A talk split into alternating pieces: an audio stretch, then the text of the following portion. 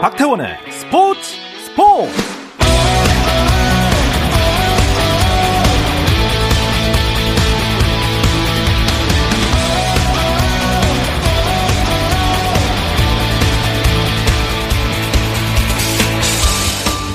(2022년) 새해에도 스포츠가 있는 저녁 어떠신가요? 아나운서 박태원입니다 자, 새해에도 다양한 스포츠 이야기와 함께 하겠다는 약속 전해드리면서 하루 이슈들을 살펴보는 스포츠 타임라인으로 출발합니다.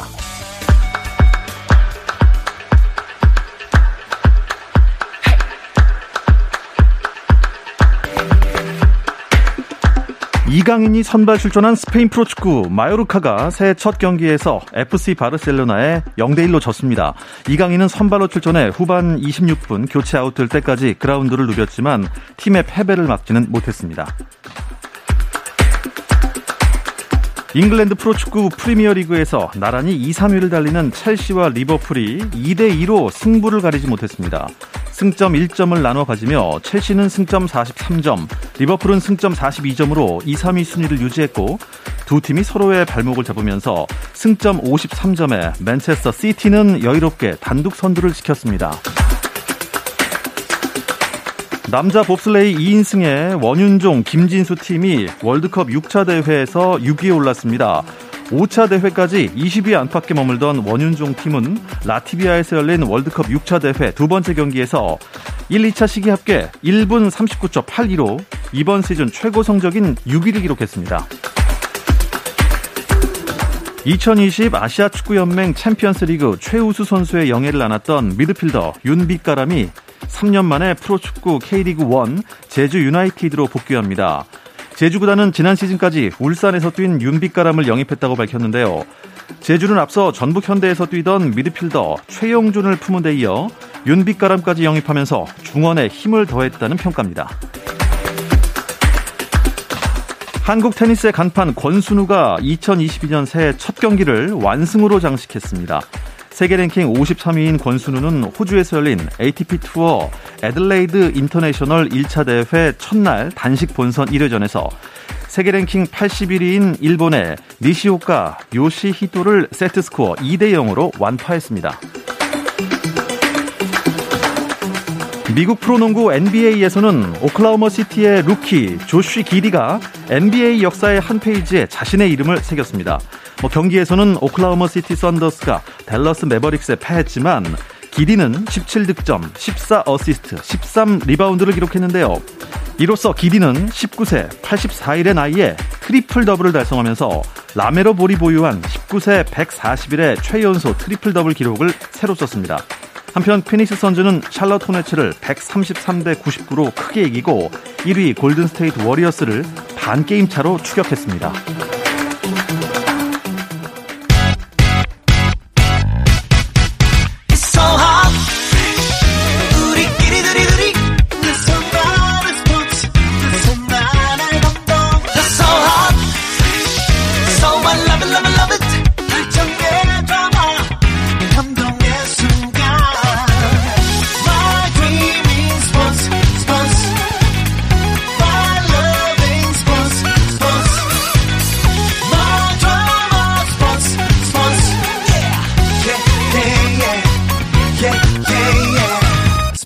스포츠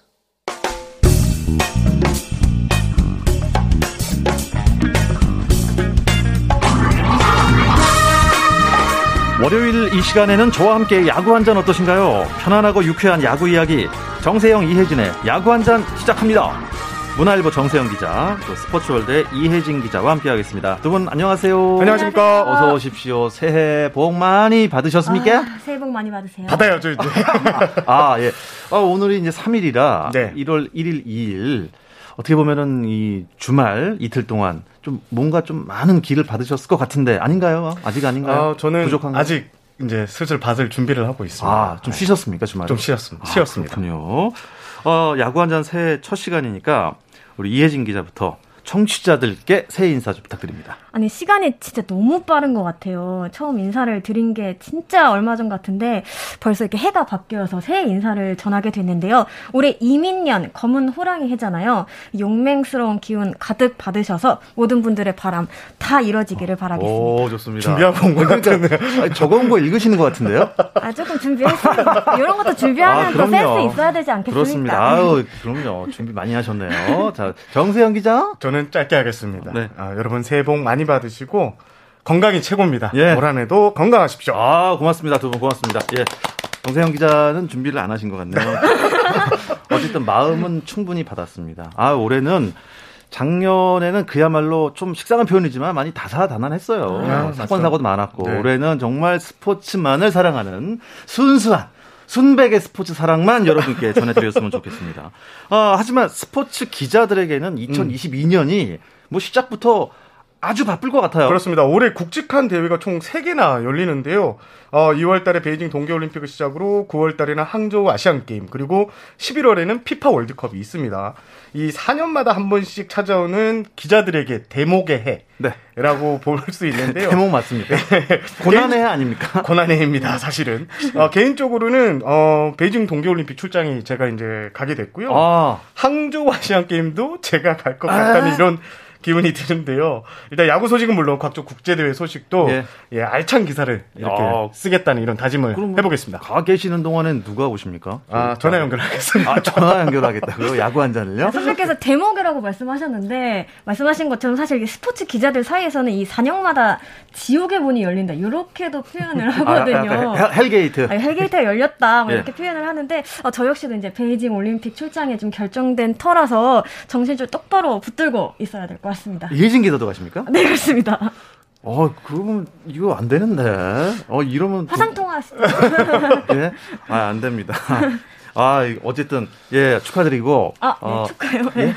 세력 많이 안배를 잘 하셔야겠습니다. 음, 항저우 아시안 게임 기간 동안에 KBO 리그가 중간에 딱 걸리거든요. 네. 어떻게 되는 겁니까? 어, 이번에는 휴식기가 없습니다. 어, 출전 선수부터 다르기 때문에 올해는 이제 휴식기 없이 계속 정규 리는, 리그는 진행되는데요.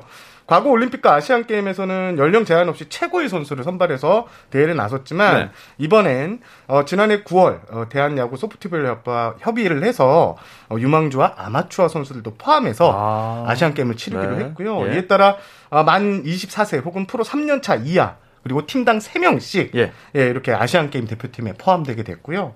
아, 다만 연령 제한이 없는 와일드 카드도 있습니다. 예. 그래서 축구와 어, 아시안 게임과 올림픽 축구 대표팀과 흡사한 구성인데 아, 이렇게 이제. 대표팀이 구성됩니다. 야, 하지만 이제 그 대표팀 코칭 스태프와 또 프로팀 간에 약간의 줄다리기도 있을 수 있겠네요. 그렇죠, 그렇죠, 어, 좋습니다. KBO 리그의 음, 스토브, 스토브 리그 중에 아주 대변동이 많이 일어났습니다. 그냥 뭐 자다 깨면은 팀이 바뀌어 있어요. 어, 그렇습니다. 일단 오늘 기준으로 네. 해외에서 유턴한 양현종 선수까지 포함을 해서 네. FA 시장에 나선 15명 중에 14명이 계약을 마쳤는데요.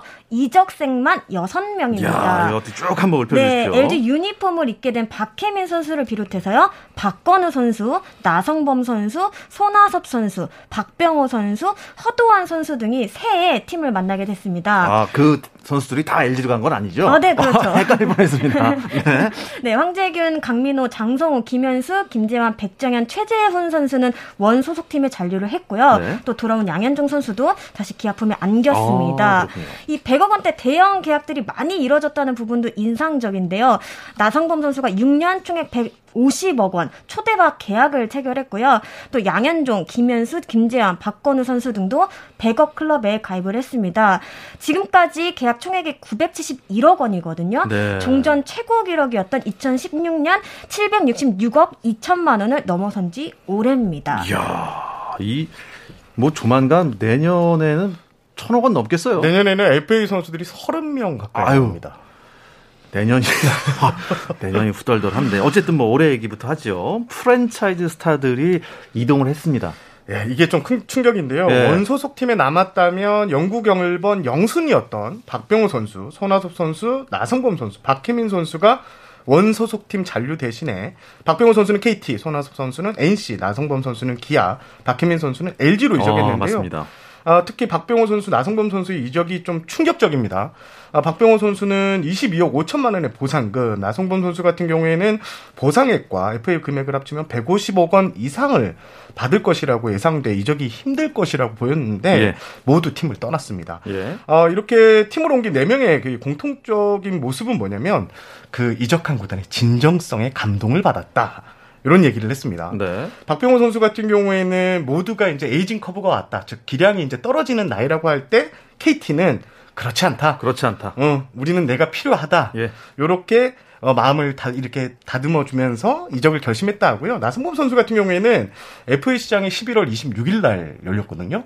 12월 26일 0시에 기아 구단에서 전화가 왔고 어. 그날 오후에 장정석 단장이 광주에서 창원으로 와서 직접 만나서 설득을 한 예. 이런 진정성에 감동을 받아서 계약을 했다. 어. 이런 얘기를 했습니다. 그렇군요. 결국엔 중요한 건 뭐냐면 이 중심에는 또 돈도 있는데요. 사실 원소속 구단이 제시한 금액의 최소 10억에서 30억 이상 예, 웃돈을 받고 선수들이 또 이직한 거는 맞습니다. 실제로 선수들의 얘기를 들어보니까요. 이 선수들의 경우 이적을 할 때 정말 많은 고민을 했다고 하더라고요. 또 영입하는 구단에서도 이러한 선수의 마음을 알기 때문에 이제 접근 자체를 굉장히 조심스럽게 했다고 해요. 근데 다만 선배가 얘기하신 것처럼 프로의 세계의 가치는 몸값으로 책정되는 것이기 때문에 이를 무시할 수는 없을 것 같고요. 또 본인이 앞으로도 이 팀에서 얼마나 활용될 수 있는가 음. 이런 부분도 고려를 한 것 같습니다. 또 마지막으로 우승에 대한 열망 이런 것들도 음. 좀 영향을 끼 쳤다고 볼 수 있습니다. 여러 가지 판단을 해서 선수가 내린 결론이겠지만 맞아요. 프랜차이즈 스타가 갖는 그 무게감도 있었고 그쵸. 팬들이 겪는 음. 상실감도 분명히 있었을 것 같아요. 그렇습니다. 아무래도 좀 오랫동안 선수의 성장기를 지켜본 팬들이 그러니까요. 많거든요. 예. 이 선수를 이제 내줘야 된다는 이런 생각에 팬들 입장에서는 좀 허탈한 심정일 수밖에 없는데요. 특히 최근에는 이런 마음을 좀 적극적으로 표하는 팬들이 늘어나고 있습니다. 대표적인 부분이 이 트럭 시위인데요. 일례로 키움 팬들의 경우에는 트럭 시위를 통해서 팀의 영구 결번으로 꼽혔던 박병호 선수를 잡지 못한 구, 구단을 꼬집기도 했습니다. 팬들만 히어로즈의 심장 박병호를 기억하는가, 혹은 박병호 없는 히어로즈는 의미 없다 등의 문구를 음, 담아서 네. 이제 트럭을 키움 본사 또 고척 스카이돔 앞에 세웠고요. 뭐 몇 년째 FA 유출이 있었던 두산 팬들도 마찬가지였습니다. 한 발 더 나아가서 키움 같은 경우에는 구단의 미래가 어둡다 이런 의미에서 근조화안을 보내기도 했습니다. 아, 예. 저는 또 부산 팬들이 네. 이 SNS에 글을 계속 올리세요. 와, 맞습니다. 손아섭 너는 그럴 줄 몰랐다. 음. 아, 롯데는 왜 못 잡았는가 뭐 이런 글들 계속 올리시는데 팬들이 많이 속상한 것 같아요. 그렇죠. 맞습니다. 그래서 이제 송민규 단장이 유튜브나 뭐 각종 언론 인터뷰를 통해서 그런 게 아니었다. 우리는 충실하게 했다. 이런 얘기를 하고 있는데도 팬들은 지금 만족하지 못하고 음. 예, 롯데에 대한 비난을 많이 예, 이런 성토를 쏟아내고 있는 사실 상황입니다. 예, 선수들도 이런 마음 모르지 않거든요. 그렇기 때문에 이제 팬들에게 이 네. 손편지를 쓰는 아. 또 하나의 문화가 생겨난 것 같습니다. 네. 보통 자신의 SNS 계정 등에 올리는데요. 박병호 선수 같은 경우에는 개인 계정을 이제 활용하지 않다 보니까 에이전트 계정에 올리는 모습을 보여주기도 했습니다. 또 손아섭 선수 같은 경우에는 좀 이례적으로 지역 신문에 광고를 아. 게재하기도 했는데요. 예. 이게 이제 어르신 분들께 인사를 드리고 싶었다고 해요. 아무래도 어르신 분들은 좀 SNS를 많이 하지 않기 때문에 이런 방법을 택하지 않았나 이렇게 생각이 됩니다. 이번 FA 시장은 그 여느 스토브 리그 때보다도 조금 더 분주했다. 좀 약간 이런 느낌 받았거든요. 네, 이게 결국 나성범 선수의 존재감 때문 아닌가 싶어요. 일단 어, 나성범 선수가 릴레이 연쇄 이동에 한몫했다고 보는데요. 나성범 선수가 이제 어, 기아로 가자. 나성범 선수의 공백이 생긴 NC가 박건우 그다음에 손아섭 선수를 영입했고 음, 그래서. 박건우 선수를 또 내준 두산은 김재환 선수 잔류에 또 총력을 기울여서 또 100억 원대 돈을 썼고 이렇게 되면서 나성범 선수의 이적으로 어, 3명의 100억대 계약을 불렀다. 어. 그러면서 시장 규모가 상당히 더 커졌다. 이렇게 분석할 수 있겠고요. 여기에 또 우승 이 상당히 급한 LG가 김현수 선수 잔류에 115억 원 그리고 박희민 선수의 유- 영입에 60억 원을 쓰면서 큰 손으로 활약하면서 음. 이번 F 시장이 어마어마하게 시장 규모가 커진 이런 시즌이 됐습니다. 어떻게든 뭐 이렇게 퍼즐 맞추기는 거의 다 끝난 것 같아요. 예. 근데 이게 이제 뺏고 뺏긴 그 FA 대 이동 때문에 좀 그 팀 내에서는 많은 혼란이 또 있었을 것 같아요. 아무래도 이게 2차 보상 선수 때문에 그러니까요. 더또 맞아요. 이동이 생겼는데요. 일단 뭐 강진성 선수가 일단 NC를 떠나 두산에 또 지금 박건우 선수의 보상 선수로 지명이 됐고 네. 또 이제 LG의 포수 김재성 선수 같은 경우에도 박혜민 선수의 보상으로 이제 삼성으로 갔는데요. 이렇게 되면서 어, FA 이적뿐만 아니라 보상 선수의 릴레이 연쇄 이동이 음. 일어나면서 지금 약간 겨울 이적 시장 보는 재미를 더 더해준 것 같습니다. 이 보상 선수 중에서 두 분이 생각하시기에 어 이거 좀 의외다. 아니면 어 야, 글로 잘 간 것 같다. 이런 선수 있나요? 저 같은 경우는 이제 아까 살짝 언급이 됐는데 강진성 선수나 아니면 문경찬 선수 등이 조금 눈에 들어오더라고요. 왜냐면은 두 분 다 약간 주전 일루 아니, 주전으로 뛰었던 선수들이거든요. 강진성 선수는 LC 이제 주전 1루수로서 지난해 뭐 1일 1강이다. 뭐 아니면 2010 뭐 20년에 1일 1강이다 이런 신조어까지 탄생을 시키면서 주목을 많이 받았고요. 또 문경찬 선수 같은 경우도 NC 필승조로 활약을 했던 자원이거든요. 네. 그만큼 좀 그 묶이지 않을까 싶었는데 좀 의외의 선택이 아니었나 싶습니다. 저는 네. 그 김재성 선수 그 LG 포수였는 이두 번째 포수였는데요. 사실 LG에서는 이 김재성 선수를 빼앗기면 안 됐어요. 그러니까 김, 유강남 선수가 주전에 어, 주전 포수고요. 김재성 선수가 팀 내 두 번째 포수인데 LG는 윈나우를 외치는 구단이거든요. 두 번째 포수의 역할이 상당히 중요합니다. 아, 그리고 예. 어, 유강남 선수 같은 경우는 FA를 얻어서 이제 내년에 팀을 바꾸는 바꿀 수도 있는 이런 상황인데요. 어, 그런데 지금 그 김재성 선수를 이렇게 또 내주면서 당장에 FA 공백이 생겼어요 이번 포스에 그래서 허도한 선수까지 다시 영입하게 되면 아. 이 연쇄 효과가 또 발생을 했고요 또. 반대로 삼성 같은 경우에는 김태군 선수를 트레이드로 얼마 전에 영입을 했거든요 여기에 강민호도 잡았고 또 군에서 제대하는 이병헌이란 또 포수도 있습니다 예. 이런 상황에서 왜 또 포수를 데려왔어? 라고 하는데 제 생각엔 삼성이 이제 간판 얼굴이었던 박혜민 선수를 LG에 내줬잖아요. 그거에 대한 복수가 아닌가. 아. 그래서 가장 LG가 자신만만해서 좀 이렇게 풀었던 어, 김대성을 데려온 게 아닌가 이런 이야기도 있습니다. 네. 어쨌든 결론적으로 전력 보강에 가장 성공한 팀은 어디라고 보십니까? 등급을 한번 나눠볼까요? 음, 저는 NC, 기아, LG는 A로 주고 싶고요. 그리고 두산, SSG, 삼성, KT가 B, 그리고 하나, 롯데, 키움이 어, FA 영입 없었는데 이들 구단은 C를 주고 싶습니다. 저도 비슷한데요. 저는 일단 전력 플러스를 꾀한 구단, 뭐 그다음에 유지, 마이너스 요렇게 구분을 지어서 생각을 해봤어요. NC, 기아, LG는 뭐 확실하게 거액을 쓴 만큼 보강이 됐다 이렇게 보고요.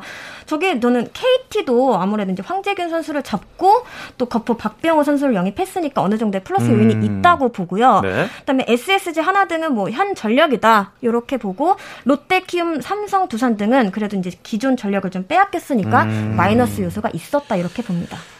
한화, 롯데, 키움, 이 한로키라고 하는데요. 다음 시즌에 대해서는 약간의 우려의 목소리가 나오고 있습니다. 이 이야기 잠시 쉬었다 와서 나누겠습니다.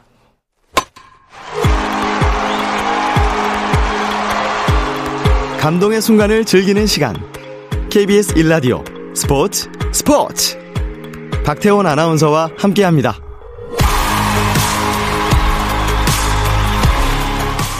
더그아웃 안팎의 이야기들 안주 삼아 듣고 있습니다. 야구 한 잔 나누고 있는데요. 스포츠월드의 이혜진 기자, 문화일보 정세영 기자와 함께하고 있습니다.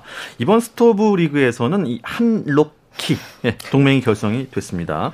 어, 외부 FA 영입을 안 하고 어, 내실을 좀 다졌다 이렇게 좀 이해도 되나요? 저는 사실 엄밀히 말하면은 롯데와 키움은 내부 FA를 잡지 못했기 때문에 내실을 다졌다보다는 좀 전력 마이너스로 보는 게 아, 맞는 것 아, 같습니다. 예. 일단 손아섭 선수와 박병호 선수를 각각 NC KT로 보내야 했는데요. 그 두 팀이 모두 일단 내부 자원의 성장을 통해서 빈자리를 메우겠다 이런 생각입니다. 하지만 이 두 선수가 워낙 존재감이 컸던 선수들이거든요. 시즌이 시작되기 전까지 아무래도 지금 각 사령탑들의 고민은 좀 계속 될 것으로 보입니다. 근데 하나 같은 경우에는 유일한 FA였던 그 포수 최지훈 선수를 잡고 시장에서 철수를 했는데요. 새롭게 합류하는 외인을 제외하고는 또 최대 약점으로 지목됐던 외야 보강이 없었다는 점에서 역시나 전력 플러스 요인은 없었다고 아. 할수 있겠습니다. 물론 뭐 추후 트레이드나 뭐 다른 루트를 통해서 변화를 꾀할 가능성은 여전히 남아 있습니다. 네, 그러면 이 한 로키 팀별로 자세하게 살펴볼까요? 네, 일단 한화를 보면요. 사실 리빌딩 기조라고 해서 성적을 전혀 신경 쓰지 않아도 된다 이건 아니거든요. 이미 2년 연속 좀 최하위를 기록하기도 했고요. 지난해 한화는 수베로 감독을 선임하는 등 좀 체질 개선에 힘썼습니다. 내야 등 뭐 부분적으로 성과를 이룬 거는 맞는데요. 결과적으로 그 얇은 뎁스 문제를 해결하지 못했습니다. 3년차 이하 유망주가 21명이나 1군 무대에 올랐지만 정착한 이가 많지 않아요. 어, 단순히 그렇죠. 어린 선수들에게 기회를 준다고 해서 육성이 이루어지는 게 아니구나. 이거를 좀 몸소 보여줬다고 네 보입니다. 더욱이 시즌을 치르다 보면 팀 전체적으로 좀 슬럼프를 겪을 때가 있거든요. 이럴 때 좀 중심을 잡아줄 수 있는 베테랑이 많지 않다는 점에서 우려 섞인 목소리가 나오고 있습니다. 올해는 특히나 또 수베로 감독이 말하는 실패할 수 있는 자유, 이게 언제까지 지속될 수 있을지도 좀 지켜봐야 할 상황이 아닌가 싶습니다. 저는 한로키 이 세 팀에게 C를 준 이유는 off season에는 이 스토브 리그에서는 적어도 어, 희망을 줘야 된다고 어. 생각을 합니다. 예. 특히 지난해 가을 야구에 실패한 한화 롯데 같은 경우에는 팬들에게 그래도 어, 시즌 내년 시즌은 나을 거야라는 기대감을 줘야 하는데 그러지 못했고요. 이게 결국 최악의 선택이 됐고 팬들이 화나 있는 부분입니다. 어, 뭐, 이번 FA 시장이 과도한 선수들의 몸값에 우리는 참가할 수 없다는 이런 입장은 이해하지만, 희망에 부풀려야 할 이 시점에서 일찌감치 철수 의사를 내비친 거는 아쉬운 선택으로 내 보입니다. 음, 하지만 아, 이번 시즌은 어떻게 될지 는 아무도 모릅니다. 롯데 상황은 어떻습니까? 일단 롯데는 어수선한 분위기다 이렇게 보는 게 맞을 것 같습니다. 일단 좀 확실한 상수들이 좀 많이 빠져나갔어요. 말씀하신 것처럼 프랜차이즈 스타 손아섭 선수가 이적을 했고 또 1선발 역할을 했던 댄 스트렐리 또 내야의 중심을 잡아줬던 딕슨 마차도 선수와도 이별했습니다. 마운드, 내야, 외야 할 것 없이 물음표가 가득하다고 볼 수 있습니다. 또 홈구장인 부산 사직구장은 이번 겨울 그라운드 확장하고 있거든요. 네. 외야 펜스를 높이고 플레이트 를 좀 백스톱 쪽으로 좀 이동을 시켰는데요. 타자 친화 구장에서 좀 투수 친화 구장으로 변화한다고 보면 되는데 그만큼 좀 수비가 중요해졌습니다. 사실 롯데는 그간 강한 공격력을 보여줬는데 수비에서는 사실 뭐 그만큼의 임팩트를 보여주진 못했거든요. 네. 아무래도 새 시즌을 앞두고 방향성을 조금 다르게 잡지 않을까 이렇게 예상이 되고요. 또 올해가 이대호 선수의 현역 마지막 해입니다. 정말 우승이 간절한데 쉽지만은 않아 보이는 것이 사실입니다. 롯데는 좀 수비를 좀 많이 강화할 필요가 그렇습니다. 좀 있어 보입니다. 왜냐- 왜냐하면 저희가 이제 알고리즘이라고 하잖아요. 네. 유튜브 같은 거 이렇게 보면은 이 좀 수비 실책 그런 영상들이 롯데가 정말 많아요. 재미있는 영상들이. 더군다나 마차도 선수가 이제 빠지게 돼서 네. 내야에서 과연 또 이 유격수 자리를 또 누가 커버를 할지 이것도 롯데의 최대 관심 포인트가 될 것 같습니다. 네, 이제 키움으로 넘어가 보겠습니다. 박병호 선수는 이제 나갔고요. 네. 조상우 선수도 빠지고 다음 시즌 어떻게 치릅니까? 저는 가장 중요한 것이 이제 포스트 박병호 시대를 준비해야 된다 이렇게 생각하는데요.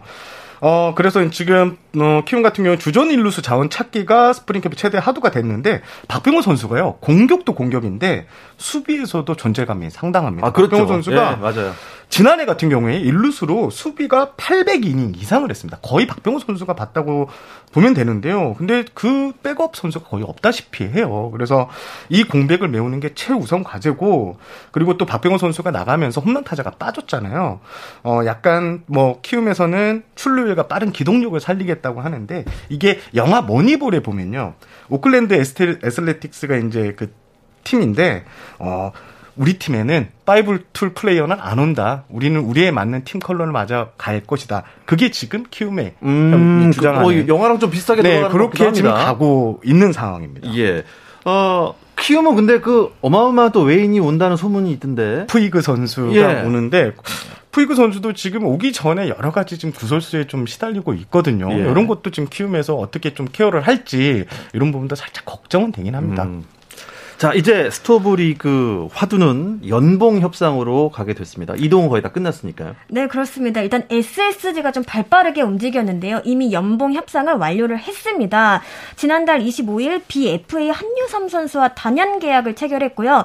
다음 날 바로 연봉 협상 완료 소식을 전했습니다. 어, 주전 유격수로 발돋움했던 박성환 선수, 그다음에 마무리로 변신한 김택형 선수 등이 억대 연봉에 진입을 했는데요. 특히 박성환 선수 같은 경우는 연봉 연봉 상승률이 366.7% 이게 많이 구단. 야수 역대 네. 최고 인상률이라고 합니다. 네. 또 나머지 구단은 이제 협상 중인 것으로 알려져 있는데요. 사실 이 기간이 구단과 선수가 가장 날을 서는 기간이기도 하거든요.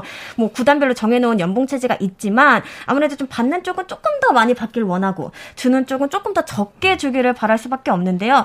롯데 같은 경우에는 뭐 FA 시장에 이어서 연봉 협상도 좀 순탄하지만은 않다 이런 얘기가 나오고 있고요. 네. 또 베테랑 유희관 선수 같은 아, 좀 두산의 유희관. 예, 황혼기를 맞은 선수들의 연봉이 어떻게 될까? 요것도 팬들의 관심사입니다. 음. 지난해 이제 주건 선수가 연봉 조정 신청까지 가서 주건 선수가 이제 자기가 주장하는 요구액을 받았거든요. 네. 그게 또 기폭제 기폭제가 돼서요. 올해는 아마 많은 선수가 연봉 조정 신청에 나갈 것이다. 어. 이런 전망도 있습니다. 그러니까 주는 대로 받지 않겠다. 네. 나는 이만큼을 받을 평가를 받겠다. 아, 예, 평가를 받겠다. 아. 근데 지금 저희가 30분 가까이 이제 얘기를 하고 있는데 그 선수 이름이 안 나왔어요 아직까지. 우리 김광현 선수. 우리 김광현 우리 선수. 김광현 우리, 선수. 우리 김광현 선수가 지금 어떻게 미국에 남습니까? 아니면 한국 옵니까? 지금 이러지도 못하고 저러지도 못하고 약간 좀 정중동의 분위기 예, 이렇게 볼 수 있는데 예. 아, 메이저리그 계약 같은 경우에는 직장 폐쇄가 됐잖아요. 그래서 지금 계약이 지금 이루어지지 않고 있습니다. 1월 중순에 노사 협의가 있을 예정인데 이때를 지나야 아. 이 결과가 나와봐야지 이것도 갈지 안 갈지 결정이 될 것 같고요. 메이저리그 스프링 캠프가 2월 1일 날 시작이거든요. 적어도 1월 20일까지는 계약을 해야 되는데 이게 지금 김광현 선수를 좀 힘들게 하는 부분인 것 같고요. 국내 복귀는 앞서 여러 번 말씀드렸는데요. 포스팅 시스템으로 나갔기 때문에 반드시 국내에 돌아오면 SSG 유니폼을 아. 입어야 됩니다. 그런데 예. 지금 현재 양측 SSG와 김강현 측은 뭐 뚜렷하게 협상을 갖고 있다 이런 움직임은 감지되지 않고 있습니다. 음, 여전히 메이저리그 무대에서 가치를 보여줄 수 있는 선수이니 음. 지금 미국 상황을 지켜보고 있는 게 맞습니다. 지금. 김강현 선수는 메이저리그에 계속 남고 싶어 합니다. 지금 KBO 리그의 외국인 선수 구성 어떻게 마무리됐나요? 네, 거의 마무리돼 가는 그런 그림인데요. 10개 구단 가운데 두산 기아를 제외한 8개 구단이 외인 구성을 마쳤습니다. 사실 이번 겨울에는 외인 영입에 난항을 겪은 그런 구단들이 많았는데요. 메이저리그가 직상, 직장 폐쇄 조치되면서 외인 선수 수급의 불확실성이 높아졌고요. 여기 일본 구단들이 적극적으로 움직이면서 음. 좀 고민이 커졌습니다. 아무래도 국내 구단들은 새 외인 몸값 상한 선이 100만 달러로 딱 정해져 있거든요. 머니 싸움을 하면 사실 밀릴 수밖에 없어요. 그럼에도 또 한 번의 역수출을 노리며 코리아 드림 이렇게 외친 빅네임 선수들도 많았는데요. 류현진 선수의 옛 동료였던 푸이그 선수가 대표적입니다. 키움 타선의 강력한 한 방을 좀 불어 넣어줄 수 있을지 기대가 크고요. 삼성은 지금까지 외인 구성을 완료한 8개 구단 가운데 가장 많은 390만 달러를 썼습니다. 어, 삼성이 그렇게 외인에 돈을 많이 썼습니다. 썼군요. 네. 근데 두산은 어, 그 선수 이름이 안 보이네요. 호미페 예. 호세 미구엘 페르난데스 선수는 예, 아직- 지금 계약이 막판 조절 중인 걸로 알고 있고요. 예. 큰 문제 없이 계약할 것 같아요. 남은 한 명의 투수는 로버트 스톡이라는 완전 다른 공을 던지는 이 투수하고 계약이 유력한데요. 이 스톡 선수 같은 경우는 현역 빅리거입니다. 어, 올 시즌에는 시카고 컵스 그리고 뉴욕 메츠에서 뛰었는데요. 메이저리그 4년 통상 성적을 보니까 어, 총 55경기에 나왔고요. 2승 4패 평균 자책점이 4.71인데 불펜으로 뛰었지만 공을 뭐 160km 가까이 던진다고 해요. 오. 그래서 두산에서 아주 기대가 큰 분위기입니다. 그렇군요. 자, 다음 주에도 이 스토브 리그 얘기 계속 들려드리도록 하겠습니다. 이번 주 야구 한잔은 여기까지입니다. 문화일보 정세영 기자, 스포츠월드 이혜진 기자 두 분 고맙습니다. 감사합니다. 내일도 저녁 8시 30분입니다. 박태원의 스포츠 스포츠.